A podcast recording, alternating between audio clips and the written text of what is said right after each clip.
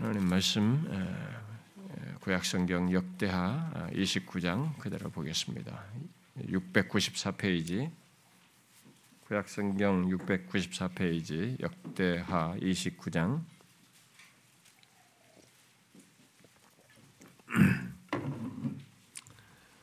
어, 우리가 참고 삼아서 2절부터 8절까지 이렇게 한 절씩 교독해서 읽어봅시다.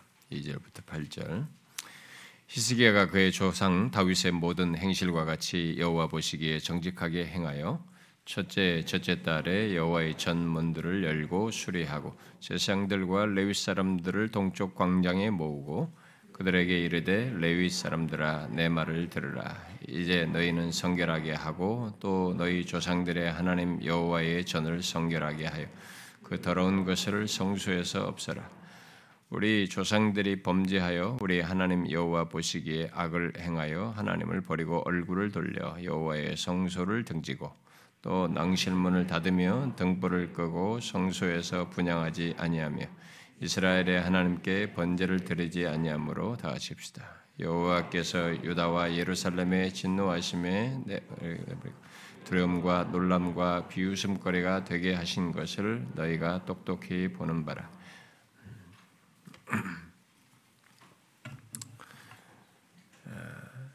보통 매년에 이게 마지막 주일을 어, 우리는 이게 하나님 앞에 설 것을 생각하면서 한 해를 돌아보는 그런 말씀들을 이렇게 거의 전해 왔었습니다.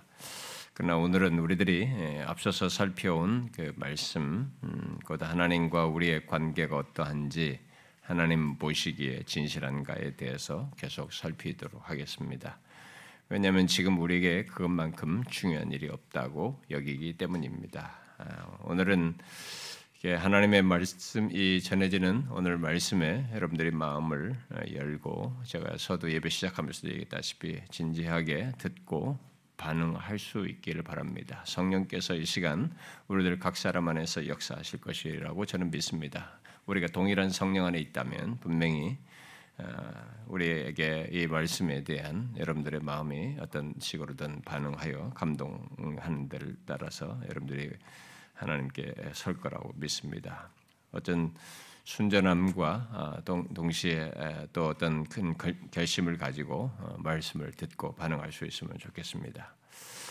아, 우리들은 이 코로나 전염병이 빨리 해결되기를 바라고 그것을 더 우선적으로 어, 우선적이고 중요한 것으로 어, 여기고 있습니다만 아, 우리가 하나님을 정확히 안다면 코로나와 같은 이 전염병을 비롯해서 이 세상 역사 속에 그 어떤 것보다도 중요하고 어, 우선적인 것이 어, 이 세상에 수많은 것이 전염병 말고도 더 많은 것들이 있지 않습니까? 더 극단적인 것도 있는데 이, 이, 이 세상에 어떤 것보다도 중요하고 우선적인 것이 하나님과의 진실한 관계인 것을 알고 뭐 그것에 더 마음을 쏟을 것이라고 믿습니다. 하나님의 어떤 부인지를 아는 사람이라면 아, 하나님이 그 모든 것을 다 주장하시는 분이시기 때문에 그렇습니다. 우리는 그 믿음의 눈으로 현재 우리들의 문제와 상황과 현실을 보아야 합니다. 예수 믿는 모든 사람들은 이 사실을 모르기 때문에 코로나 전염병이나 또 지금 부딪힌 현실에 대해서는 예민할 망정 하나님과의 관계에 대해서는 전혀 고려하지 않습니다. 물론 하나님과 관계 속에 있는 사람이라 할지라도 어, 죄로 둔감해 있으면 음, 그 관계를 우선시하지 않고 똑같이 이렇게 그런 모습으로 살겠죠. 그러나 성령이 거하여 역사하시는 자에게 있어서 그 그리스도인에게 있어서 이것은 그런 그런 모습은 정상적인 모습과 상태는 아닐 것입니다. 그런 상태는 주님께서 계시록 일곱 교회 어떤 어떤 교회들에게 회개할 것을 말씀하시면서 그렇지 않으면 어, 촛대를 옮기겠다. 또 내 입에 검으로 싸우겠다. 아, 또 어, 도둑같이 임하겠다. 뭐 또 책망하고 징계한다고 말씀하셨듯이 책망받고 징계받을 상태라고 봅니다. 그런 상태에 있음에도 불구하고 전혀 하나님과의 관계를 중요시 여기지 않는데 그러므로 지금 우리들이 하나님과의 관계가 어떠한가 하는 것은 우리의 현실적인 문제보다 더 중요합니다. 정상적으로 우리가 하나님을 안다면요. 아, 그것에 의해서 우리의 신앙과 삶의 현실이 달라질 수 있기 때문에 그렇습니다. 반대로 그 관계를 풍성히 누릴 수 있는 문제와도 관련되기 때문에 그렇죠. 어, 저는 지금 성령께서 우리의 마음을 감동시켜 주셔서 어, 그리 되지 않도록 이끌고 계신다고 믿습니다. 예. 마치 히스기야를 통해서 당시 이스라엘 백성들이 하나님과의 관계를 새롭게 하여 이게 어, 회복할 수 있도록 하셨듯이 우리에게도 그런 기회를 주신다고 믿습니다. 역대하 29장 이끝 그 끝부분에 보면은 히스기야를 통해서 당시 성전문이 열리고 성전을 정결케 하기 하며 하나님을 향해 제대로 예배하고 제물을 자원해서 드리는 그런 놀라운 이런 영적인 회복이 어떤 배경 속에서 있게 됐는지를 진술해 주고 있습니다. 이렇게 진술하죠. 이 일이 갑자기 되었으나 하나님께서 백성을 위하여 예비하셨으므로 히스기야가 백성과 더불어 기뻐하였다. 이렇게 말하고 있어요. 히스기야가 모세 율법을 통해서 감동을 받고 또 말씀을 따라서 어, 이게 그, 그렇게 말씀을 따라 신실하게 살았던 어, 믿음의 선진인 이 다윗이라는 사람을 이렇게 자기도 따라서 그렇게 하고자 했던 것을 왕이 오르자마자 그렇게 하고자 시작했던 그 배경에는 그게 갑작스런 일로 시작돼서 뭐 이게 그렇게 해가지고 갑자기 왕이 오르자마자 이렇게 계획을 하는 이런 모습이 있긴 했지만 외면상으로 보면 갑작스러운 일입니다. 그러나 사실은 하나님께서 백성을 위해서 예비하신 것이었다라고 기록하고 있어요. 곧 히스기야가 모세의 율법을 통해서 감동을 받는 데서부터 하나님은 벌써 백성을 예비하기 위한 역사를 진행하신 것이고 다윗의 뒤를 따라서 그렇게 자기도 어, 왕이 돼서 그래 살고 어, 사역을 하고 싶은 그런 마음을 가진 것도 어, 다그 성령 하나님께서 앞서서 역사하신 예비하신 역사 속에서 있게 된 것입니다. 이 다윗이 하나님을 섬겼던 그 구체적인 방식까지 다 따르지 않습니까? 다윗 당시에 선지자들이 이렇게 찬양 팀을 만들고 이게 악기를 가지고 했던 예, 그런 그 체제를 다윗 때 다 만들었던 거 아니에요? 네, 그런 것들까지도 그대로 모방을 합니다. 그렇게 다 순서대로 해서 같이 예, 찬양하는 그런 내용이 뒤에 뭐 나오지 않습니까? 29장 이 부분에서 계속. 이런 것까지 다 따르고자 했던 마음이 이런 기록들이 그가 앞서서 하나님께서 그 사람 안에 백성을 위해서 예비하신 것 속에서 있게 된 역사였다는 것을 알 수 있습니다. 근데 그가 얼마나 다윗을 따르고 싶었는지는 그 뒤에 나중에 보면은 29장 25절 같은 여러분이 보시면 압니다. 또 이 모세의 율법을 따르고자 하는 그런 열심도 보면은 성전의 이, 이 정상적인 모습을 회복하기 위해서 구체적인 얘기합니다. 어떻게 하고 어떻게 어떻게 하고 무효절은 어떻게 지키고 이런 까지 제법 상당한 지식을 이미 다 가지고 체계적인 지식을 가지고 다 레윈들에게나 이 사람들이 이렇게 하고 이렇게 하라 너희들은 순서들을 성결케 하고 너희는 이렇게 하고 재산을 이렇게 하고 모든 걸 왕이 다시 말할 정도면 먼저 그런 것이 이 사람에게 있었던 것입니다. 그러니까 제사드린 절차 과정까지 이렇게 구체적으로 지시할 정도로 이 사람은 벌써 그게 있었던 그걸 먼저 하나님께서 이 사람 안에서 먼저 역사하셨던 것입니다. 그것을 하나님께서 백성을 위해 예비했다고 지금 말을 하고 있는 것입니다.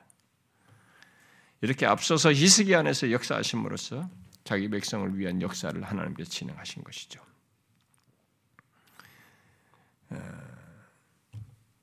그래서 저는 이런 사실을 생각할 때, 어, 그 오늘 우리들이 눈에 보이는 현실과 문제나 문제보다도 내 안에서 행하시는 이 성령 하나님의 감동하심, 그리고 소원을 두고 행하게 하시는 성령 하나님의 역사를 우리들이 귀하게 여겨야 되고 그의 감동에 예민하게 반응해야 된다고 믿습니다. 저는 지금 우리들이 히스기야처럼 하나님과의 관계 문제를 바르게 하고자 하는 마음, 그 관계가 진실한지를 묻고 그러기를 소원하는 마음을 갖게 하는 이 배경에도 성령 하나님의 감동하심이 있다고 믿습니다. 이것은 결국 하나님의 백성된 우리 모두에게 큰 은혜와 복과 기쁨을 갖게 하기 위한 예비의 역사라고 하나님께서 예비하신 역사라고 믿습니다. 그러므로 묻고 싶습니다. 여러분들은 지금 하나님과의 관계가 어떠한지를 묻고 앞서도 우리가 두 주 그런 관련된 말씀을 전했습니다만은 지금 자신이 하나님과의 관계가 어떠한지를 묻고 하나님 보시기에 진실한 모습과 상태로 나아가고자 하는 이런 거룩한 소원이 있습니까? 여러분도 거기에 좀 어떤 반응을 갖게 되었습니까? 지금 이런 내용을 전해 들을 때 여러분 또한 그런 거룩한 소원과 관망이 일어나느냐는 것입니다. 지금까지 어, 물러나서 수동적으로 와서 그냥 듣고 나가면서 있고 뭐 그러면서 그냥 수동적으로 신앙해 생활해 왔거나 자기를 감추고 뭐 지내 왔거나 그저 자기 관리에만 집중하고 있었던 그런 있던 상태에서 하나님과의 진실한 관계를 갖고 싶다는 이 거룩한 소원이 여러분들이 앞서서 말씀들을 들으면서 조금씩 좀 생기게 되었습니까? 아, 피할 수 없다라는 게 마음이 드시는가요? 이제 반응을 여러분들이 하셔야 합니다.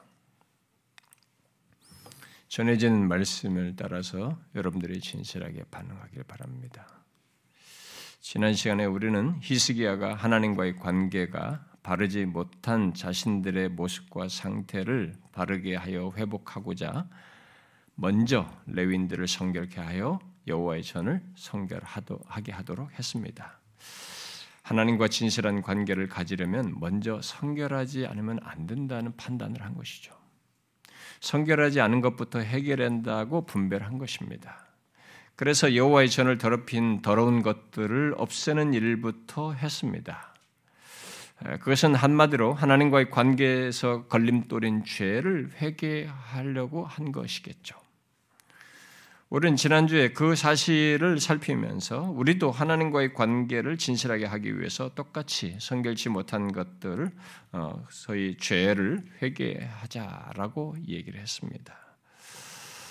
아, 저는 회개에 대한 지식을 말하는 것이 아니고 우리들이 모두 인격적인 반응 속에서 실제로 회개하는 것을 어, 얘기를 했습니다. 그런데 지난주에 그 말씀을 듣고 어, 여러분들 중에 어떤 사람은 무엇을 회개해야 하는지 모르겠다라고 이렇게 반응한 사람도 있었던 것으로 보여집니다. 그리고 그런 식의 반응은 뭐 여러분들 중에 제법 있었을 거라고 봅니다. 정말로 구체적으로 회개할 것을 말하지 않아서 여러분들이 그런 것인지 모르겠습니다. 제가 그때도 얘기했습니다만 이런 것을 구체적으로 얘기하지 않으면 우리는 거의 피상적으로 대충 건너가거든요. 좋습니다. 그러면은 지난주의 말씀에 연결해서 지금 우리들이 하나님과의 관계에서 성결치 않은 것이 무엇인지 곧 우리들의 죄에 대해서 좀 본문을 통해서 비추어 보면 좋겠어요. 그래서 그걸 좀 덧붙이겠습니다.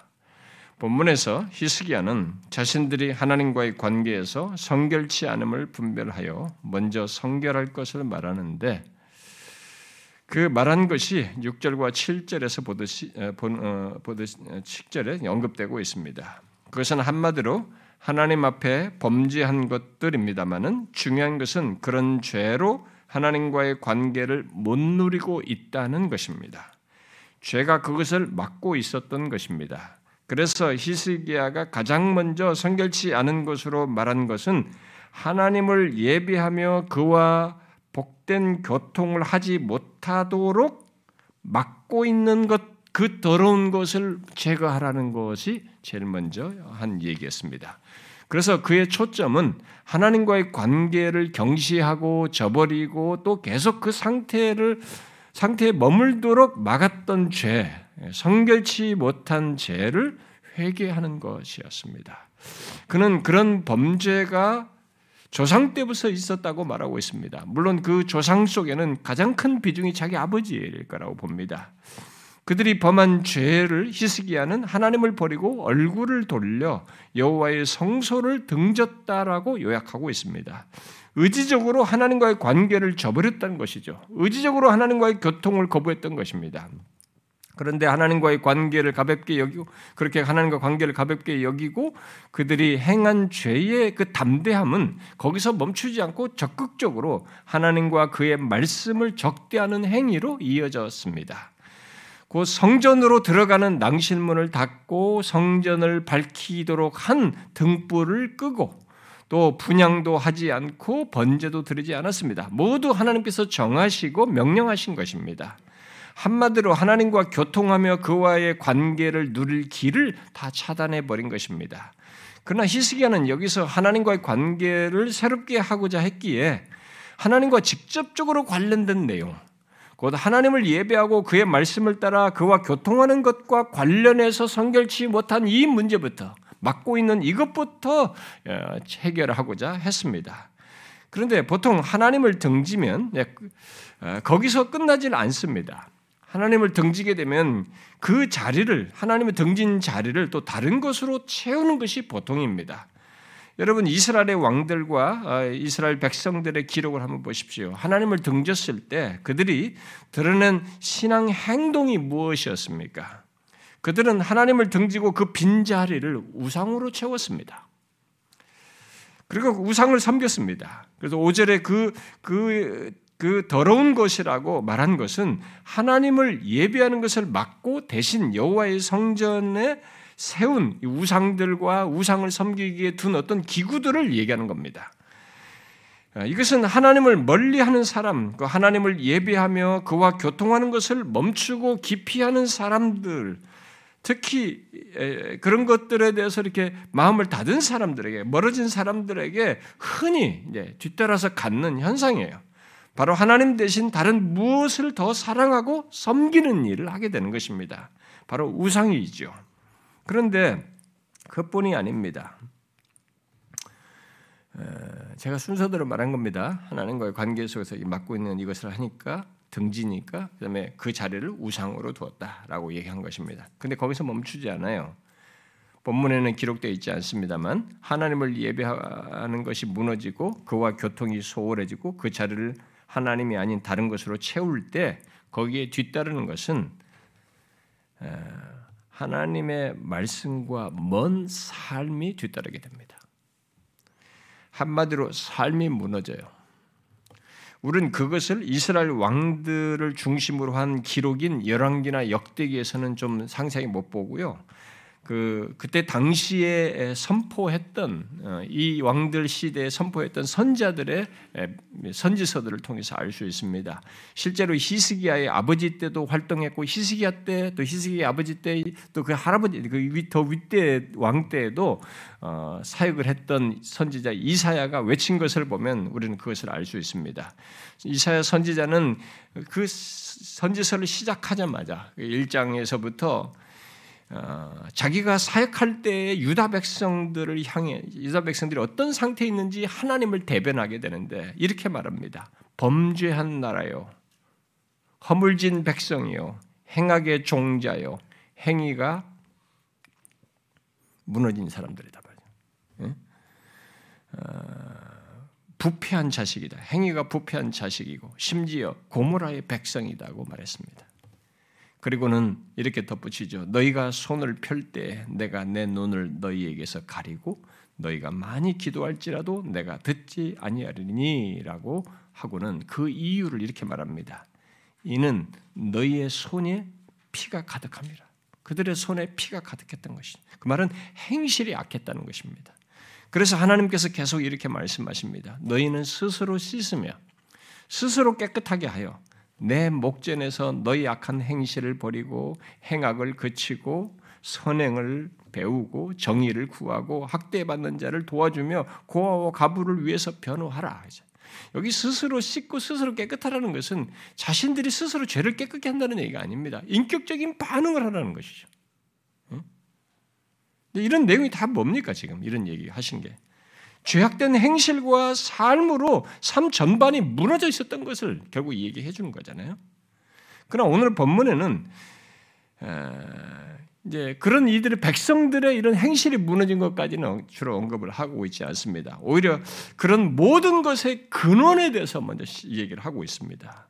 바로 하나님을 예배하고 그와 교통하는 것이 엉망이 된 것을 먼저 얘기하는 것이죠. 그것이 무너지게 되면 결국 삶 전만이 무너지게 된다는 것을 어, 말해 주는 것이죠. 그렇습니다. 그렇게 하나님과의 관계가 진실하지 않으면 하나님께 대한 모든 것이 형식적이 되고 곧 그를 예배하는 것도 형식적이 되고 대신 하나님보다 더 사랑하는 것을 실질적인 면에서 더 마음을 쏟으면서 어, 숭배하게 되는 일이 있게 됩니다. 그리고 더 나아가서 하나님을 의식하지 않는 삶을 살면서 더욱 죄된 삶으로 나가는 거죠. 삶이 무너지게 됩니다. 이것은 최초의 인간 아담 때부터 드러냈던 예, 예, 실상이 모습입니다. 하나님과의 관계가 아담이 죄를 범함으로써 하나님과의 관계가 문제 무너지자 뭐그 사람들과의 관계, 자기 부부 사이에서도 관계가 무너지 깨지지 않습니까? 그리고 자기 자신 안에서도 혼란과 균열과 소외가 생기고 심지어 자기가 하는 일인 자기가 환경인 다스려야 할 이 모든 영역에서도 이게 어, 엉겅퀴를 내고 질서가 깨져버린 그래서 어려움과 문제를 경험하게 되지 않습니까? 그런데 그런 경험을 했을 때 최초 인간 때부터 그런 조건을 놓이게 됐을 때 해결책으로 제시한 게 뭡니까? 하나밖에 없어요. 다시 하나님과 관계를 회복하는 겁니다. 그 회복을 위해서 그러니까 그런 모든 환란과 파괴와 상실과 그밖에 어떤 존재와 삶의 이 불안과 두려움을 해결하는 길로서 인간에게 제시된 것은 다른 것 없으면 아무리 자기가 어떤 방법을 써도 그 소금을 먹는 것과 같은 현상밖에 나타나지 않습니다. 다시 하나님과의 관계를 바르게 하는 것밖에 안 되는 것이죠. 계속 하나님을 등진 조건에서는 더 불행하고 파괴적이고 계속 심판에 이르는 것밖에 없는 것입니다. 하나님은 다시 자신과 관계를 회복하는 것밖에 없다는 것을 여인의 후손을 약속하면서 말씀하십니다. 장차 여인의 후손으로 오실 그러니까 동정녀 마리아를 통해서 결국 천의 몸을 필요해서 올 그런 메시아를 통해서 죄를 해결함으로써 이 관계의 회복이 유일한 답이다라는 것을 말씀하신 것이죠. 그래서 중요한 것은 결론적으로 하나님과의 관계의 회복으로 나아가지 않으면 더 안 좋아진다는 것이죠. 파괴와 멸망으로 나아간다는 것을 최초의 사람 아담 때부터 하나님은 우리에게 말씀해 주셨습니다. 이 원리는 죄로 하나님과의 관계가 진실하지 않을 때에도 우리에게 그대로 적용되는 것입니다. 그래서 히스기야는 하나님과의 관계가 엉망이 된 조건, 그래서 자신들의 삶까지 엉망이 되어서 하나님의 진노가 임하고 두려움과 놀림과 비웃음거리가 되는 이 비참한 삶을 회복하기 위해서 어떤 특별한 정책이나 현실 개선 등을 하기보다는 그 무엇보다도 하나님과의 관계 회복을 위한 일부터 시작을 한 겁니다. 그것이 하나님과 교통하는 길을 막고 대신 더러운 것들, 곧 우상을 섬겼던 것들부터 제거하라는 말로서 표현을 한 것입니다. 물론 그것은 그에 따라서 무너진 그들의 삶 또한 하나님께 회개하여 돌이킨 것으로 연결된 것이라고 봐야 됩니다. 그렇지 않다면 그 어떤 그런 종교적인 아니 예배하는 이런 것만 바꿨다고 하고 삶에서 변화가 뒤에서 일어나지 않았다면 하나님과의 관계가 여전히 위선한다는 얘기가 되는 것입니다. 그러나 이, 실제로 31장 같은 건 나중에 여러분들이 보시면 알겠지만 역대하 31장을 보면 실제로 그들의 삶이 변화된 것들을 어, 엿볼 수가 있습니다. 그러므로 우리가 오늘 읽은 본문 6절과 7절은 하나님과의 관계 회복을 위해서 가장 중요하고 우선적인 것에 초점을 맞추어서 말한 것이라고 할 수 있는 것입니다. 곧 하나님을 예배하고 그와의 교통하는 것을 가로막은 것부터 처리함으로써 말입니다. 그것에 비추어 우리들도 그런 내용부터 연결해서 생각을 하면 해보면요. 회개할 것들이 보이는 것입니다. 사람들이 회개할 것 하면 내가 누구 훔치고 무슨 하고 드러난 죄만 자꾸 생각해요. 그러니까 이 회개가 굉장히 비상적입니다. 회개의 가장 첫 출발은 하나님과의 관계로부터 시작하는 거예요. 히스기야가 본 이 분별이 회개의 가장 우선적이에요. 스타트예요. 거기서부터. 제가 앞에서 얘기했습니다만 만일 내가 회개할 죄가 무엇인지 모르겠고 또 어떻게 회개하는지 모르겠다고 한다면은 일단 지금까지 말한 것에 비추어서 어, 앞에서 이 본문을 지금 설명한 것에 비추어서 여러분들이 먼저 생각을 해보십시오. 그런데 이 하나님과의 관계에서 자신이 뭐가 문제인지, 뭐가 잘못됐는지, 정말 이런 부분에서 전혀 나는 그게 모르겠다. 아무리 생각해봐도 이 하나님과 관계 내가 뭔지 전혀 모르겠다라고 한다면, 그래서 어떻게 해야 하는지 나는 전혀 모르겠다. 전혀 움직이지 않는다라고 한다면 그 사람은 하나님과의 관계 회복을 위해서 회개할 사람이 아니고요. 관계 회심을 하여서 하나님과 관계를 맺어야 할 사람이에요. 그 사람은. 예. 전혀 회개할 것이 모르겠고 나는 회개도 그런 것이 안 된다라고 하면은 이 사람은 회심할 사람이지 관계 회복을 위한 회개를 할 사람은 아니에요. 지금 하나님의 언약 백성 결국 예수 그리스도를 믿어 이미 하나님과 화평한 관계 속에 있는 사람은 하나님과 진실한 관계 문제를 생각할 때 일시적으로 둔감할 수는 있어도 자신 안에서 행하시는 성령 하나님 때문에 모를 수 있습니다. 곧 하나님과의 관계에서 성결치 못하다고 할 때 그것을 마냥 무시하고 또 아무 문제 없는 듯이 살 수는 없다는 것입니다. 그는 회개하고자 합니다. 예수 믿는 우리들에게 있어서 죄를 자백하고 회개하는 것은 이미 가진 관계를 바르게 하는 것입니다. 이미 가진 관계를 바르게 해서 회복하고자 하는 것입니다. 그래서 죄로 인해서 하나님과의 관계에 문제가 생길 때마다 우리는 회개하여 돌이키는 것을 언제라도 해야 되는 것입니다. 계속 해야 되는 것입니다. 주님 앞에 설 때까지.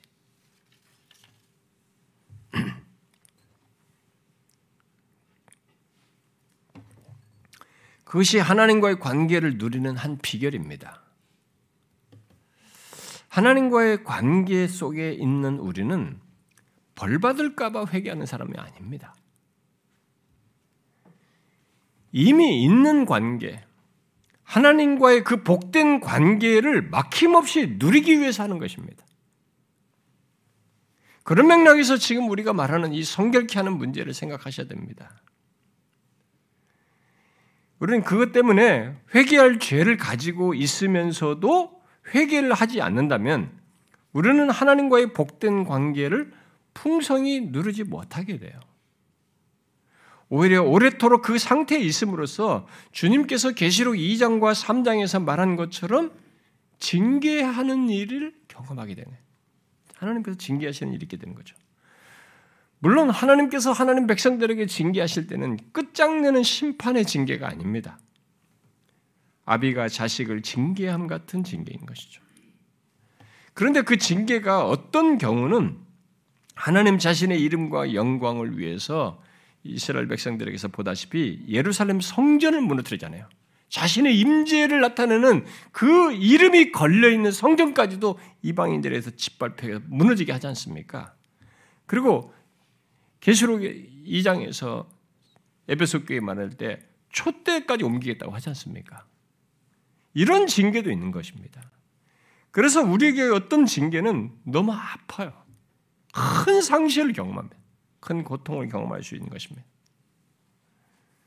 그래서 저는 지금 우리 조국 교회가 짓밟히고 점점 쇠하는 듯하고 교회 문을 닫는 일들이 생기는 것은 저는 이런 것과 관련됐다고 하나님의 징계와 관련됐다고 믿어요. 그리고 우리 교회도 언제든지 그런 경험을 할 수 있다고 봅니다. 아무리 외적으로 괜찮아도 하나님과의 관계에서 진실하지 않고 성결치 않으면 그런 일이 생기는 거죠. 그러므로 우리들이 하나님과 진실한 관계를 위해서 우리의 성결치 않은 모습, 곧 죄를 회개하여 돌이키는 것은 언제라도 있어야 하고 필요한데 저는 지금 우리들의 모습과 상태 속에서 그 필요를 봅니다. 여러분들 중에는 아, 나 여기 우리 교회 와서 다니면서 열심히 하고 지금 은혜 받고 있는데 왜 그러지? 혹시 그럴지 모르겠어요. 제가 끝까지 들어보세요. 회개는 항상 해야 하는 것이지만 지금 개인적으로 그리고 그것이 우리 교회 공동체와 연결되어 있어서 결국 공동체적으로 함께 회개를 해야 한다는 것입니다. 개인을 넘어 공동체 전체 분위기와 상태로 연결되어 있어서 서서히 굳어지는 새로운 풍토와 그런 상태, 결국 생각지 않은 모습 속에서 이렇게 우리가 너무 자기조차도 자각하지 못하는 그런 성결치 않은 그런 모습 속에서 갖는 분위기와 상태를 우리가 어느새 가질 수 있고 또 갖고 있거든요. 그런 것을 회개해야 한다는 것입니다. 그런데 지금 자신이 하나님과의 관계 속에 있는데 또 우리 교회 공동체에 속하여 그리스도의 몸의 지체로 있는데 무엇을 회개할지 모르겠다고 한다면은 아마 그는 지금까지 그런 차원에서 생각하지 않았을 거예요. 자기 개인만 생각했지 이렇게 공동체적인 연결 속에서 자신을 생각하지 않았기 때문에 그럴 수도 있어요. 생각을 안 하는 것이죠. 모르는 것이 아니라 안 하고 있는 것입니다. 하나님과의 관계의 진실함 차원보다는 그저 도덕적인 수준에서 회개할 것을 생각했기 때문에 그럴 것입니다. 그것은 너무 유화적인 것입니다. 그리스도인의 회개는 항상 하나님과의 관계에 비추어서 곧 하나님 보시기 어떠한가를 가지고 하는 것입니다. 이제 그 회개를 하자는 것입니다. 아직 그러하지 못하는 사람을 위해서 이런 것에 대한 공감과 이해가 부족한 사람을 위해서 앞서서 본문을 설명한 것에 연결해서 우리들이 회개할 몇 가지를 덧붙이도록 하겠습니다. 첫 번째는 지금 우리들이 하나님께 대한 마음과 태도부터 봄으로써 회개하는 것입니다. 자, 여러분 지금 우리들이 하나님께 대한 마음과 태도가 어떠합니까? 여러분은 어떠합니까? 내 기준에 의해서가 아니라 6절 말씀대로 하나님 보시기에 하나님 보시기에 하나님께 대한 우리의 마음과 태도가 어떠한가를 생각해 보라는 것입니다.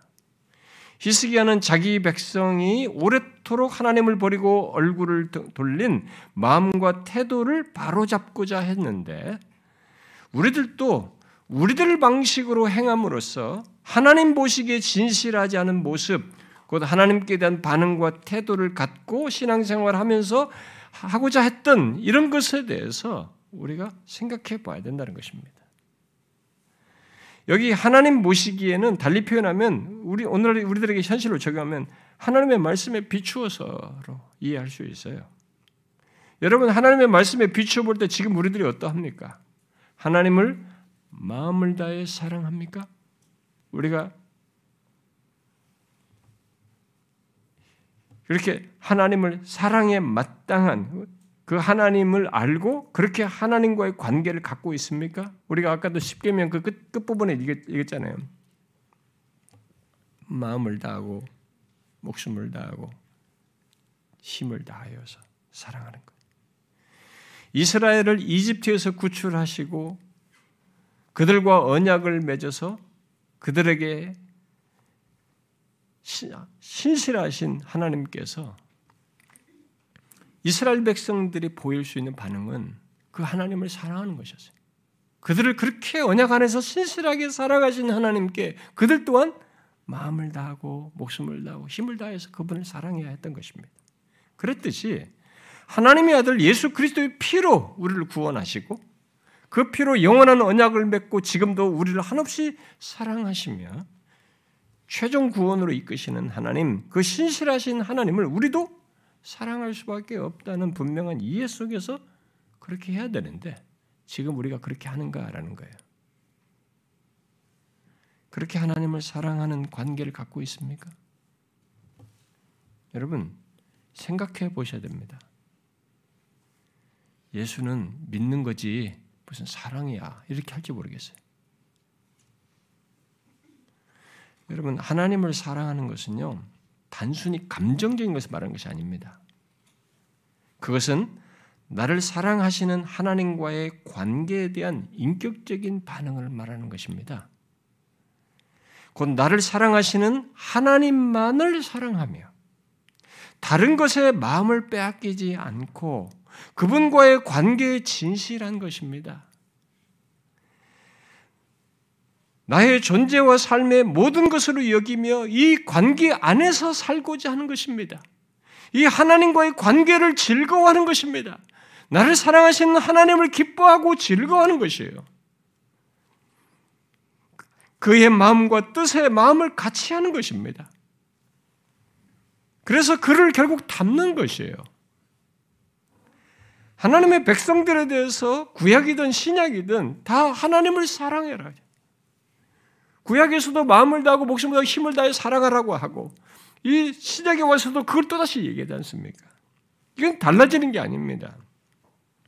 마음을 다하고 목숨을 다하고 뜻을 다해 하는 그 사랑하라는 것은 그런 인격적인 관계의 반응이에요. 그러므로 우리가 하나님과의 관계를 진실하게 하기 위해서 생각할 가장 중요한 사실은 그렇게 하나님을 사랑하는가입니다. 그런 관계를 갖고 있는가 하는 것입니다. 만일 그리하지 못하고 있다면 사랑의 관계에, 생, 관계에 생기는 일이 뒤따르게 되는 거죠. 본이 흔히 사랑하는 관계 속에서 생기는 일 말입니다. 그게 뭐겠습니까? 하나님을 다르게 대하는 거죠. 원래 사랑하는 관계 속에 대해야 되는데 그렇지 않고 다르게 대하는 것입니다. 여러분 이 부분에서 우리 자신을 한번 보는 것입니다. 여러분은 이 부분에서 자신이 지금 어떻다고 생각하십니까? 우리들이 하나님을 사랑하여 그에게 진실하지 않을 때 하나님께 대해서 갖는 마음과 태도가 어떠한지를 한번 보십시오. 그러면 보통 이방 종교인들처럼 하나님을 그저 숭배할 신으로 종교적인 대상으로 대하게 됩니다. 여러분 하나님을 사랑하는 관계 속에 대하지 않으면 하나님을 종교적인 대상 정도로 이게 섬기게 돼요. 그리고 형식적으로 대하게 됩니다. 그리고 자기 목적과 유익 차원에서 대하게 돼요. 두려움과 불안을 해소하고 축복과 안정을 얻는 것 차원에서. 그것은 하나님과 인격적인 관계 속에서 사랑하여 사랑하여 진실하지 않을 때 흔히 갖는 모습과 태도이기도 한 것입니다. 그러니까 잠시라도 그런 식으로 하나님을 대하는 것이 있을 때 있다면은 그것은 하나님과의 관계가 진실하지 않다는 것을 말해주는 것입니다. 그러므로 지금 우리들이 하나님께 대한 반응과 태도를 보십시오. 회개할 것이 무엇인가라는 질문의 가장 첫 번째로 중요한 것이 이겁니다. 그 부분에서 어떻습니까? 혹시 인격적인 사랑 없이 종교적으로, 형식적으로, 유익 차원에서 하나님을 대하고 있지는 않습니까? 불안하고 두려워서?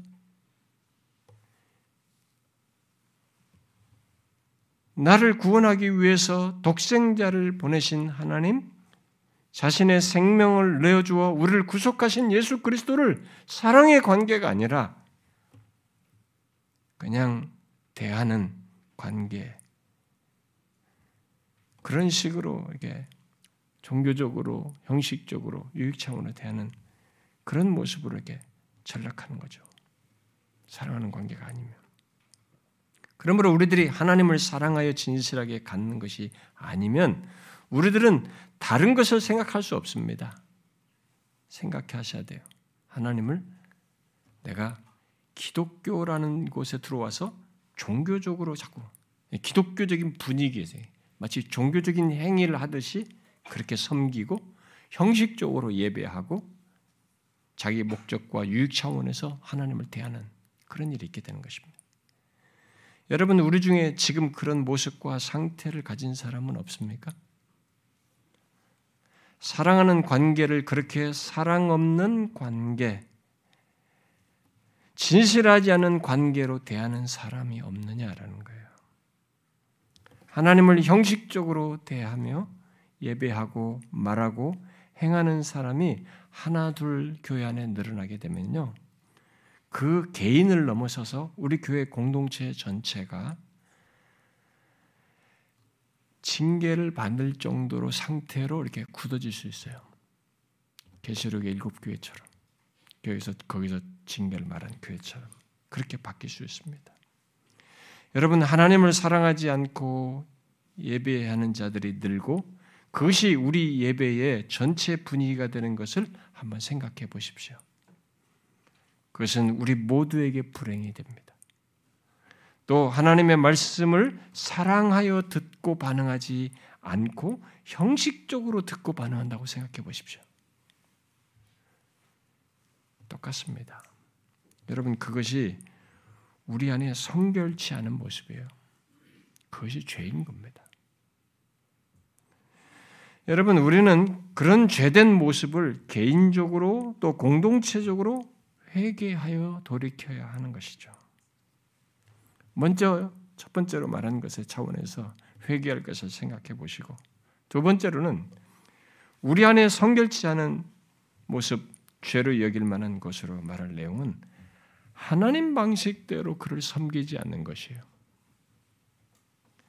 히스기야는 당시 자기 이들이 하나님 방식대로 곧 그의 말씀대로 하나님을 섬기지 않고 임의로 낭실문을 닫고 밝혀야 할 등불도 끄고 분양도 하지 않고 번제도 드리지 않은 것을 성결치 않은 것으로 말하고 있습니다.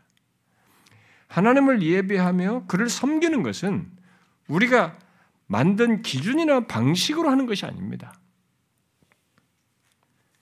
오늘날 이 교회 다니면서 예수 믿는다고 하는 사람들이 잘못하는 것 중에 큰 잘못이 이거예요. 우리들이 만든 기준. 그러니까 하나님께서 정하신 방식대로 하지 않으려고 한다는 것입니다. 하나님, 여러분 잘 보십시오. 성경 구약 성경에 한 중요한 샘플이 있잖아요. 한 본보기가 있잖아요.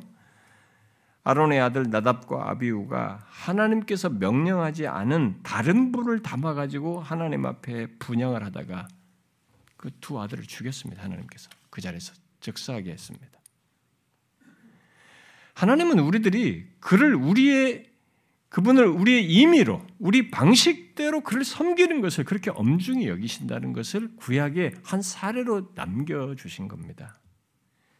신약 시대라고 그래서 뭐 이런 것이 이런 의미가 그 가치가 사라지는 건 아닙니다. 하나님은 내 방식대로 내 마음대로 섬기며 예배할 것이 아니라 신약 시대가 있어도 하나의 큰 기준을 얘기했습니다. 영과 진리로예요. 영과 진리로 예배하라고 그랬습니다. 또 우리가 교회당에서 무슨 헌상을 할 때도 어? 헌금하고 뭐 이런 거 할 때도 무슨 후원금 내듯이 어? 자선하듯이 아무 생각 없이 툭 들어오면서 덜썩 여러분 우리 교회 성도들이 뒤에 온 사람들 아직 몰라서 못하지만 내가 여러분들이 다 들어올 때 우리는 다 헌상할 때 다 헌금 때서 헌금하면 기도하면서 헌금하잖아요. 그러니까 미리 준비된 거에서 그렇게 하는 거잖아요. 우리가 무슨 자선하는 것, 자선 헌금 내는 것도 아니지 않습니까? 돈을 내는 게 아닙니다. 우리는 지금 하나님께 대한 감사를 표현하는 것입니다. 성경은 헌상을 얘기할 때 하나님께 대한 감사함으로 해야 되고 인색함으로 해서는 안 된다. 억지로 해서는 안 된다. 자원해서 기꺼움으로 이게 원칙이에요. 이런 것들을 다 임의로 바꿔버린 겁니다. 자기 방식대로. 기도도 성경의 원칙이 있잖아요. 가르쳐 준 게. 욕심으로 구하면 의미가 없다. 받지 않는다고 그랬어요. 중언부를 하지 말아야 된다. 기도할 때. 유다서의 기도는 성령으로 기도하는 것입니다. 성령으로 기도하며 그랬어요. 그 밖에도 하나님을 섬기는 것, 결국 그리스도 섬기는 것들, 결국 그리스도의 몸 된 교회를 섬기는 것도 우리의 본성대로 하고 싶은 거예요. 뭐 교회 안에서 무슨 뭐 회장을 맡고 무슨 뭐 임원을 맡고 우리 뭐 무엇을 맡아서 직책을 맡아 뭘 섬기고 뭘 교회 안에서 뭐 섬겨도 그런 것들을 내 본성대로 하는 것이 아닙니다. 그리고 하고 싶으면 하고 말고 싶으면 말은 이게 아닙니다. 일단 그리스도의 한 몸 안에 지체로 있게 된다면 그 지체로서 하나님의 다스림, 그리스도의 다스림을 받아서 섬겨야 되는 겁니다. 자기가 섬길 때는 항상 그리스도의 다스림을 받아야 돼. 말씀과 성령을 따라서 다스림을 받아서 그걸 해야 되는 것입니다. 무엇을 하든 간에. 자기를 드리는 것이 아니라 그리스도가 드러나는 섬김과 봉사의 수고인 거죠. 그런데 보십시오. 우리들 중에 하나님을 예배하고 섬기는 것을 자기 임의대로 하는 일이 있지 않습니까? 신앙생활도 자기 마음대로 이랬다 저랬다 하는 일이 있지 않습니까? 그렇게 했던 상태에서 교회 와가지고 점점 바뀌는 사람도 우리 있습니다. 그러나 여전히 우리들 안에는 그런 사람들이 있, 습니다 그렇지 않아요? 아직도 하나님을 믿는 것을 무슨 고행이라도 하는 것처럼 아니면 안 믿으면 큰 손해 볼 것처럼 보는 줄 알고 또 안 좋은 일이 생까봐 벌 받을까 봐 아니면 누구 때문에 또 그냥 와 주는 것으로 억지로 이렇게 신앙생활 하는 사람들이 있지 않습니까? 소수이나마 우리도 중에 그런 사람들도 있습니다. 그리스도의 몸된 교회를 섬기는 것도 마찬가지예요. 이전에는 기꺼워했습니다. 진짜 우리 교회 안에 성도들이 물론 지금보다 숫자가 적기서 그랬는지 모르지만 다 기꺼워했어요. 근데 이제는 피하는 일이 있습니다. 그럴 만한 이유와 상태 때문에 있을 수도 있습니다. 얼마든지. 그러나 그런 조건에 있음에도 불구하고 기꺼이 하려고 그랬어요. 그런데 어느새 누구는 하고 누구는 안 하고 이런 데 불만을 갖는 일이 가끔 생겼어요. 우리 교회 지금 생기고 있습니다. 저는 없던 일이에요. 여러분 그런 것들이 다 하나님 앞에서 성결치 않은 것입니다. 하나님을 자기 방식대로 좀 믿고 싶다는 것이 섬기겠다는 얘기입니다. 여러분은 그런 것들이 자기 개인이 개인 일로 생각하면 안 됩니다. 그것은 개인을 넘어서서 교회 공동체에 영향을 미치는 부정적으로 물들게 하는 것입니다. 우리들이 일시적으로든 자기도 모르게 익숙해서든 하나님 방식, 방식대로 하지 않고 자기 임의대로 자기 마음대로 하나님을 섬기며 신앙생활하는 것은 분명히 회개할 내용입니다. 그것은 하나님과의 관계가 진실하지 않음을 말하는 것입니다. 하나님 앞에 성결치 않은 죄요 하나님 보시기에 악한 것이라고 할 수 있습니다. 여러분 지금 우리들이 코로나 때문에 뭐 이래서 어쩔 수가 없고 또 지금 내가 이런 조건 저런 조건이 있기 때문에 어쩔 수 없고 또 내 아이가 어리기 때문에 또 내 현실이 어려우니까 또 나는 지금 공부해야 하니까 취업해야 되니까 또 무엇이 좋아서 또 사랑하는 사람 때문에 그 밖에 어떤 이유로든 하나님을 내 임의대로 내 방식대로 믿고 섬기는 그것은 하나님 보시기에 악한 겁니다. 여러분 그런 걸 생각해 보셨습니까? 이미 오늘 한국 교회 분위기가 되고 문화가 돼 버렸습니다만 그것이 성결치 않은 것입니다, 여러분. 우리는 하나님 앞에서 성결치 않은 그 같은 모습과 태도를 하나님께 회개해야 됩니다. 여러분들이 뭐 성결치 않은 거 얘기하니까 내가 특별하게 행동적으로 죄진 것만 생각할지 모르는데 아니라고요. 내 방식대로 하는 것들이 성결치 않은 것입니다. 하나님 방식대로 하지 않는 것이에요. 그런 모습과 상태가 나를 넘어서서 공동체를 해야 하는 공동체의 부정적인 영향을 미치는 것이어서 회개해야 할 내용인 것입니다. 그다음에 세 번째는 세 번째로 우리 안에 성결치 않은 것은 실질적인 면에서 하나님보다 더 마음을 쏟고 사랑하는 우상을 하나님 곁에 두는 겁니다. 하나님과의 관계는 사랑하는 관계라고 그랬습니다. 이 부분에 있어서 정도 차이가 있을지 몰라도 기본적으로 하나님이 나를 어떻게 사랑하셨는지를 아는 것에 대한 반응을 최소라도 갖게 됨으로써 하나님과 우리의 관계는 사랑하는 관계예요. 그러므로 하나님 외에 다른 것을 더 사랑하거나 섬기는 것은 이 특별한 관계, 서로만 사랑하는 관계를 저버리는 것이에요. 본문의 유다 백성들이 그랬던 것입니다. 하나님의 성전을 막고 그 성전에 우상을 두고 섬김으로써 말이죠.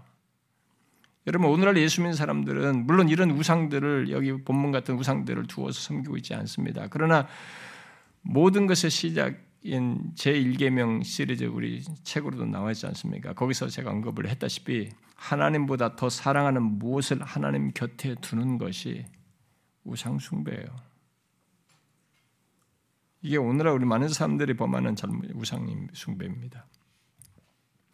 중요한 것은 그런 모습과 상태, 곧 하나님만 사랑하여 섬기는 것이 아니라 그 곁에 우상을 두고 실질적으로 마음을 쏟아 섬기는 대상이 우리에게 있게 되면 하나님도 섬기고 내가 어떤 우상을 두게 되면 이미 그 내면의 상태는 나라는 조건은 우상 쪽으로 기울게 되어 있습니다. 그래서 제1계명에 하나님 외를 하나님 곁에 다른 우상을 두는 것 이런 것을 허용하지 않는 것을 내포하는 것을 얘기를 한 겁니다. 인간의 마음은 그렇게 양분해서 내가 가질 수 있는 게 아닙니다. 우상은 그리고 한 번 파기하여 없앤다고 해서 사라지는 것도 아닙니다. 우상은 우리들이 이 땅을 사는 한 언제든지 다시 우리의 마음을 이렇게 유혹합니다. 사로잡을 수 있어요. 빼앗을 수 있습니다. 예수 그리스도의 피로 구속함을 받아서 예수 믿기 전에 우상들 섬겼던 우상을 다 버리고 하나님께로 돌아온 뒤에도 우리에겐 골로새서 말씀이 있지 않습니까? 골로새서에서 말한 것처럼 탐심이라는 우상 숭배와 싸워야 되는 것입니다. 여러분 왜 탐심이 우상 숭배입니까? 왜 골로새서에서 탐심을 우상 숭배라고 말합니까? 그것은 바울이 그 말 앞에 탐심이라는 말 앞에 언급한 게 몇 가지가 있어요. 음란, 부정, 사욕, 악한 정욕 얘기인데 이런 것들의 동기가 되어서 오직 하나님만을 예배하지 않도록 만들기 때문이에요. 탐심이 결국 오직 하나님만 예배하지 않도록 하는데 결정적인 이 동인이 되고 우리 마음을 지배하는 것이 되기 때문에 그렇습니다. 그래서 탐심에 빠지면 오직 하나님만 섬기며 의지하지 않는 모습을 갖게 되는 거죠. 그렇게 무엇인가를 탐하는 마음은 인간의 마음을 마비시키고 하나님으로부터 마음을 멀어지게 하여서 결국 그 탐하는 것의 포로가 되고 그래서 그 탐하는 것을 우상으로 숭배하게 됩니다. 골로새서 3장 말씀대로 탐하는 것이 음란한 것이든 사욕, 곧 사치, 수치스러운 욕망이든 좋게 말해서 사랑이든 뭐 물질이든 명예든 성공이든 내 마음을 빼앗고 빠져들어가게 하는 것은 이미 그것을 숭배하는 상태에 있는 것이에요. 우상 숭배하고 있는 것입니다. 이런 우상 숭배는 예수를 믿는다고 없는 것이 아니에요. 이 탐심의 모양으로 나타나는 이 우상 숭배는 예수 믿는다고 사라지는 게 아닙니다. 예수 믿는 자에게 또 여전히 유혹거리예요. 그래서 바울이 골로새 교회 그리스도인들에게 그걸 말하면서 경, 경고한 것입니다. 그러면 질문해 봅시다. 여러분에게는 이런 우상 숭배가 없습니까? 탐심이라는 우상 숭배를 완전히 끊고 하나님을 예배하며 섬기고 있습니까? 만일 그렇지 않은 모습이 있다면 그때 여러분들이 어떻게 했습니까? 그 우상 숭배를 회개하여 돌이켰습니까? 혹시 예배하러 올 때마다 이 자리에 와서도 그런 우상 숭배를 하다가 아무런 자각 없이 예배하고 돌아가고 그러진 않습니까? 그걸 그대로 유지하면서 하나님이 내가 우상 숭배로 하는 탐심으로 가지고 있는 이것을 도와주기를 바랄 정도의 하나님이지 그걸 회개하여서 하나님 이 사랑하는 관계에서 누가 들어온다는 게 말이 부부 관계 누가 들어온다는 게 말이 안 되지 않습니까? 이거 결혼해서 결혼 계약을 맺고 언약을 맺어 사는데 응? 부부가 둘밖에 있는데 여기 누가 두다는 게 말이 안 되잖아요. 사랑하는 관계에. 근데 하나님을 섬긴데 거기다 계속 탐심에 해당하는 우상을 하나 항상 끼고 들어온다고 생각해 보세요. 그 예배가 진실한 예배가 되겠습니까? 그게 제1계명을 범하는 것입니다. 여러분 중에 어떤 사람은 뭐 휴대폰을 통한 만족이 커가지고 막 휴대폰 없으면 못 사는 사람이 있을지 모르겠어요. 그렇게 실질적인 면에서 뭐 예를 들면 그럽니다. 이렇게 무엇이든지 하나님보다 그것에 더 마음을 쓰면서 탐하고 있는 사람이 있을지 모르겠어요. 만일 자신의 삶에서 뭐 휴대폰이든 그게 무엇이든 간에 하나님의 자리가 자기에게는 없고 실질적인 면에서 그런 것들이 자기 자신의 비중을 크게 둘망정 하나님의 자리가 자기에게는 없다면 그 삶 속에 그 하나님의 비중이 거의 나타나지 않는다면 그는 자신이 비중을 두는 것을 실질적으로 섬기고 있는 겁니다. 우상숭배는 우리에게 아주 가까이 있습니다. 아주 항상 유혹이 있어요. 그래서 누구나 쉽게 빠지는 탐심으로 인해서 가질 수 있어서 유혹이 큽니다. 여러분 이스라엘 백성들이 산당에 다 허물고 금방 또 다시 하는 거 보세요. 우상의 굉장한 이 굉장한 그게 있어요. 그 우상의 그 기저에 탐심이 있어서 그렇습니다. 그래서 이 우상을 왜 바알을 또 섬깁니까? 바알이 뭔가를 준다고 믿거든요. 그걸 얻고 싶으면 탐심이 있는 겁니다, 이 사람들이. 이방 신이라도 그 신이 도움을 준다면 믿고 싶은 겁니다. 그래서 우상은 한때 제거했다고 끝나는 게 아니에요. 과거의 우상을 제거했어도 자기를 나라고 하는 존재를 자기 자신을 하나님의 자리에 두, 둘 수도 있고요. 자신의 즐거움과 사욕을 또 성, 정욕적인 것을 탐함으로써 그것을 하나님보다 더 사랑하는 일을 하게 된다면, 사랑한다면, 그리고 그런 모습으로 하나님을 예배하며 신앙생활을 한다면 하나님 외에 다른 것을 곁에 두고 하나님을 섬기는 겁니다. 우상숭, 우상숭배하는 거죠. 지금 여러분들 중에 혹시 그런 메마른 내면, 공허한 내면을 갖고 하나님을 예배하며 신앙생활하는 사람이 있습니까? 그렇게 탐심에 따른 어떤 우상을 두고 하나님을 예배하니까 당연히 내면이 공허하고 메마르겠죠. 그런 상태에서 하나님 예배하는 사람이 있습니까? 본문이 말하듯이 어떤 우상이든 우상은 하나님 앞에 더러운 것입니다. 내가 아무리 미화시켜봐야 하나님 앞에서는 더러운 거예요. 그래서 하나님과 관계를 누리지 못하게 합니다. 그런데 우리들이 가장 분별하기 어려운 것이 뭐냐면 자신이에요. 자신을 은근히 하나님 위에 놓는 것입니다. 이게 제일 어려워요, 분별하기가. 설사 일시적으로라도 그렇게 하게 되면 하나님과 관계를 못 누리게 됩니다. 잘 한번 뭐 여러분 분별해 보세요. 하나님 위에 자신을 놓고 너무 자기를 위하고 자기가 최상이 되고 자기 스스로를 지키려고 하고 이렇게 하게 되면 그런 나머지 하나님의 말씀은 안 먹힐 정도가 돼버려요. 자기를 우상으로 숭배하게 되는 거죠. 우리는 그런 우상 숭배가 나만 망가뜨린다고 생각하면 안 됩니다. 자신의 그런 모습을 접하는 다른 지체들, 또한 상하게 하는 것이에요.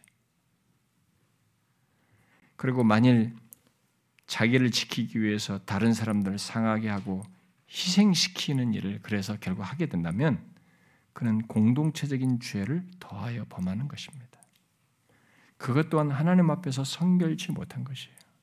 여러분 오늘날 교회 사람들이 이런 거 생각하는 줄 아십니까? 적당히 예의 지키면서 관리하고 갈려지 내면이 어떤 것에서 자기 내면이 공동체적인 죄로 연결되는 생각을 하고 그걸 다루는 사람은 거의 없습니다. 그러므로 여러분 어떤 모양으로든 탐심에 기반한 우상 숭배 그 성결치 않은 죄는 회개해야 합니다. 나를 넘어 공동체로까지 영향을 미치는 우상 숭배가 되기 때문에 그렇습니다. 그리고 마지막으로 우리 안에 성결치 못한 죄 한 가지를 덧붙이면요. 그것은 우리들 각각 개개인의 삶 속에서 성결치 않은 것들입니다. 그것은 여러분 자신들이 잘 압니다. 이건 제가 구체적으로 말할 필요가 없습니다. 여러분 자신의 일시적인 삶 속에서 일상적인 아 일상적인 삶 속에서 하나님 앞에서 성결치 않은 것을 여러분들이 잘 아십니다. 그것을 회개하셔야 됩니다. 겉으로 크게 드러난 어떤 것이 아니라 할지라도 하나님 보시기 어떤가를 따라서 여러분들 개인의 삶 속에 그런 죄된 것들을 회개해야 됩니다. 어떤 두드러지는 행동이나 사건은 아니어도 좋아요. 그러나 하나님보다 자신의 원함과 고집과 생각을 하나님보다 더 우위에 두고 하고 싶은 대로 하려고 하면서 사는 것, 그렇게 판단하고 결정하면서 행하는 것, 하나님을 전혀 의식하지 않고 하나님 없이 말하고 행하며 자기 하고 싶은 대로 하며 사는 것, 그런 모든 것이 하나님 앞에서 성결치 않은 것인 줄 알고 회개하셔야 합니다. 그런 것들을 하나님 앞에 회개하지 않고 지날 때 우리들의 하나님에 대한 신앙은 위선적이 됩니다. 형식적이 됩니다. 문제는 하나님과의 관계가 더욱 나빠진다는 것입니다. 이 위선적인 상태를 유지하게 되면 하나님과의 관계는 적당히 어떤 선을 그대로 중간 상태를 유지하는 것이 아니라 점점점 나빠진다는 것입니다. 하나님과 진실한 관계는 둘째치고 하나님을 업신여기는 관계를 지속해서 갖게 되게 되는 거죠. 그런데 지금 제가 이 시리즈 말씀을 통해서 강조하고자 하는 것은 그런 관계와 상태를 우리 개개인이 갖는 것을 넘어서서 우리 교회 공동체에 영향을 미치는 것입니다.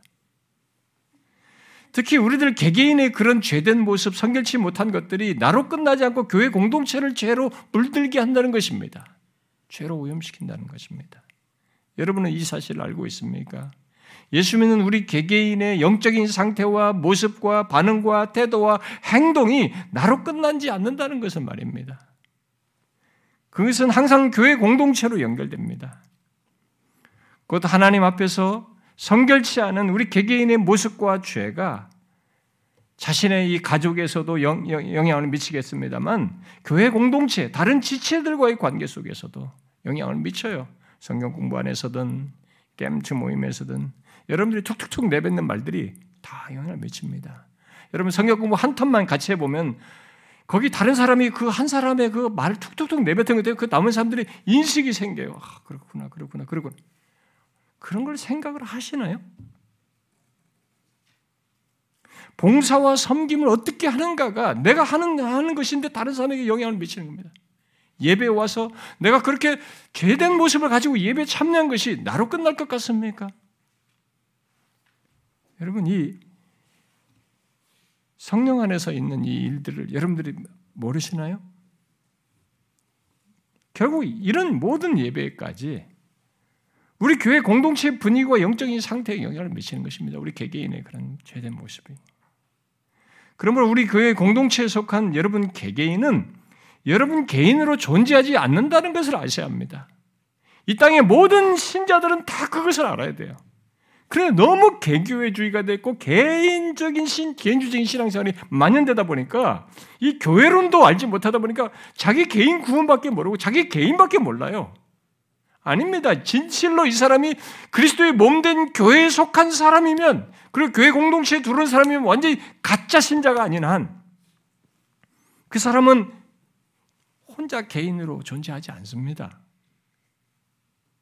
예수를 믿는 한 그리스도의 몸된 교회 공동체에 속한 자로서 영향을 미치는 겁니다.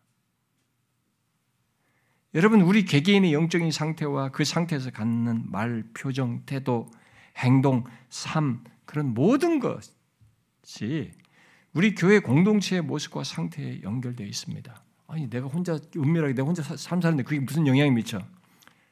모르시나요? 그 상태를 그대로 여러분들은 노출하게 되어 있습니다. 예배에서부터 식은 마음, 공허한 마음, 집중되지 못하는 마음, 혼자 멍 때리는 그런 조건들 다 영향을 미칩니다. 미미할 것 같지만은 다 영향을 미쳐요. 교회의 분위기를 만들게 되는 것입니다. 그러므로 우리는 나의 성결치 않음이 우리 교회의 성결치 않음으로 연결된다는 것을 기억해야 됩니다. 나의 성결치 않음이 누르게 되어서 우리 교회의 성결치 않음이 될 수 있다는 것입니다. 그것이 죄의 특성이에요. 모든 죄는 누룩 같은 특성을 가지고 있는 것입니다. 물론 어떤 죄는 더 강한 누룩이 되어서 더 빨리 영향을 미칠 수도 있습니다. 그러나 우리들 각각의 성결치 않음이 개인적인 그런 모습, 그것이 미미할지는 몰라도 그런 죄된 모습은 결국 교회 전체에 영향을 미치게 돼요. 우리는 그렇게 그리스도 성령 안에서 한 몸 안에서 연결되어 있습니다. 지금 조국 교회의 모습은 그렇게 해서 우리가 만든 겁니다. 그러므로 여러분 그런 맥락에서 우리 자신을 보고 우리 교회 공동체를 보자는 것입니다. 여러분 우리가 지금 개인적으로 또 공동체적으로 하나님께 회개할 것이 있지 않습니까? 지금 말한 것에 비추어 보면 나의 교만한 말과 표정과 태도와 행동으로 누군가를 상하게 했다는 것을 아십니까? 누군가의 마음을 닫게 했다는 것을 아십니까?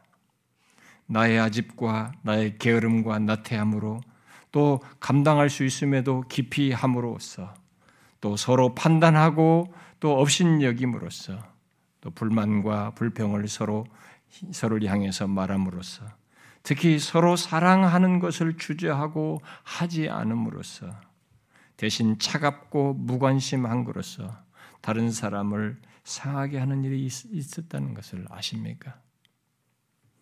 여러분 우리들이 크게 인정하지 못하는 인정하지 못하는 그런 죄로 인해서 주님의 몸된 교회 공동체가 성결하지 못하게 되는 것입니다.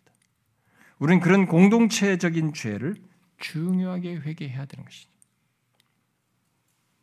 부활하신 주님께서 계시록의 일곱 교회를 향해서 회개하라고 말씀하시면서 그렇지 아니하면 이렇게 말씀하세요. 그러면서 경고하십니다. 그러니까 회개해야 할 모습과 상태에 있는데 그로 인해서 하나님의 징계가 있을 수 있다는 겁니다. 그렇게 하지 회개한 상태에 있는데 하지 않으면 결국 그 경고는 우리에게 반대로 이런 의미예요. 마땅히 누려야 할 하나님과 복된 관계가 있다. 풍성한 관계가 있다. 하나님 백성 공동체의 영광과 기쁨이 있다. 근데 그것을 회개를 통해서 다시 누릴 수 있다라는 말이에요. 부정적으로만 생각할 건 아니에요. 그렇지 않을 때 징계를 말하는 것입니다. 그러나 이런 말씀을 하셨을 때는 회개함으로 그 부유함을 다시 누릴 수 있다는 것입니다. 여러분, 나 자신만 생각하지 말고요. 그리스도의 몸된 교회 공동체 속에 나를 생각하십시오. 나의 모든 말과 행동, 특히 성결치 않은 말과 행동, 싫어하는 반응, 거절하는 반응, 무뚝뚝한 반응, 남을 판단하는 모습, 정죄하는 모습, 질투하고 시기하는 그런 모습, 교만한 표정과 태도 이런 모든 것이 결국 공동체에 영향을 미친다는 것을 생각하라는 것입니다. 그런 의미에서 우리 개개인의 성결치 않음이 동시에 공동체적인 죄악이 될 수 있다는 것을 알고 우리가 하나님 앞에 회개해야 된다는 것입니다. 지금까지 그런 죄를 지으며 아무 문제 없이 무디게 지내왔다면 이제 회개해야 된다는 거죠. 아, 나로 끝나는 게 아니었구나. 하나님과 진실한 관계에 걸림돌이 되기 때문에 성결치 않은 것이 그렇게 하나님과의 관계, 진실한 관계를 갖지 못하고 은혜를 못 누리게 하기 때문에 우리들이 회개해야 된다는 것입니다. 우리 개인과 교회 공동체가 하나님과의 관계 속에서 풍성한 은혜를 덧입고 그 관계를 누리기 위해서 그리하기를 원합니다. 그래서 제가 몇 가지만 결론적으로 굳이 여러분들이 제가 디테일 구체적인 하우를 잘 말하지 않는데 제안하고 싶어요. 금년의 남은 시간과 새 허락된 시간들 속에서 우리가 진지하게 우리 공동체에 속한 이 설교를 듣는 여러분들은 하나님 앞에 회개하는 시간을 가지면 좋겠습니다.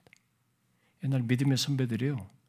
신년 첫째 주에 첫날에 금식하고 하나님 앞에 더 정결케 하기를 구하는 그런 기록을 남겼더라. 일기가 있더라고요.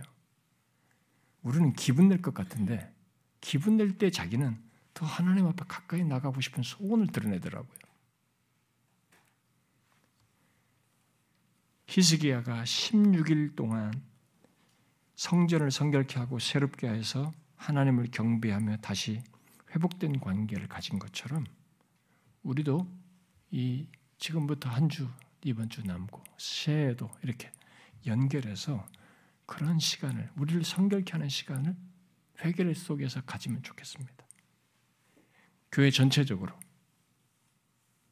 그리고 선교회별로도 모여서 겜츠별로도 그렇고 각 가정별로도 그렇고 특별히 개개인별로. 하나님께 회개하고 일차적으로 하나님께 회개하고 그리고 서로 공동체 선교회든 겜트든 가정이든 어떤 식으로든 서로에게 죄를 고하면서 자신이 범한 공동체적인 죄를 회개할 수 있으면 좋겠어요. 그리고 그것이 말이 아니라 삶으로 이어서 행해지면 좋겠습니다. 앞에도 말했죠. 성경이 스스로 깨끗게 하라는 말은 성령의 감동을 따라서 우리들이 인격적으로 깨끗이 하고자 하는 반응을 하라는 것입니다. 우리는 그리스도의 보혈 안에서 하는 겁니다. 그리스도의 피를 대언자 되신 예수 그리스도를 의지하여 죄를 자백함으로써 그는 깨끗게 하시고 사시는 양심을 깨끗게 하고 자유케 하시는 은혜를 우리가 덧입는 것입니다. 우리들이 바로 그런 시간을 가지면 좋겠어요. 먼저 개인적으로 여러분들이 하나님 앞에 진실하게 서십시오. 그리고 선교회, gem츠, 가정 이렇게 교회적으로 가지면 좋겠습니다. 여러분과 제가 동일한 성령 안에 있다면 같은 감동과 소원을 가질 거라고 믿습니다. 여러분들 중에 어떤 사람은 육체의 소욕이 꿈틀대지도 뭐 안 하고 싶다, 거부하고 싶을 수도 있을지 모르겠어요. 그러나 성령의 소를 듣기 바랍니다. 성령은 거룩한 쪽으로 우리를 이끄십니다. 거룩한 소원을 두고 행하게 하십니다. 우리가 한 성령 안에 있고 동일한 성령께서 우리를 감화 감동하신다면 나는 여기에 같은 반응이 있을 거라고 믿습니다. 사랑하는 지체 여러분, 지금까지 여러분들이 어떻게 신앙생활했는지 모르지만 어떤 수동적인 태도를 취하고 어떤 개인적인 모습을 가지고 있고 다른 사람에서 어떤 모습을 하면서 지금까지 지내왔는지 모르지만 우리 공동체 전체가 하나님 앞에서 성결케 되기 위해서 자신도 성결케 되고 우리 공동체가 성결케 돼서 하나님과 진실한 관계 속에서 하나님이 주신 은혜를 크게 덧입기 위해서 그 복된 관계를 갖고 살기 위해서 이 과정을 거치면 좋겠습니다. 바라기는 저는 주일학교도 자기들끼리 모여서 그렇게 할 수 있으면 좋겠어요. 사역자들과 교사들이 함께 그런 것들을 아이들에게 일깨우고 갖게 해서 우리들이 함께 하나님 앞에 성결케 하자.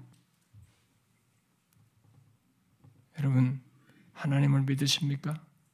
하나님은 자기를 향하여 진실하게 반응하는 사람을 성결코자 하는 소원을 가진 자를 내치지 않습니다. 전혀 몰랄하지 않습니다. 오히려 몹시 기뻐하십니다. 진실로 그는 우리에게 다가오시며 은혜를 주십니다. 개인적으로, 공동체적으로. 여러분들에게 마음에 거룩한 소욕이 생기나요? 주님을 더 사랑하고 싶다. 진짜 나 성결하고 싶다.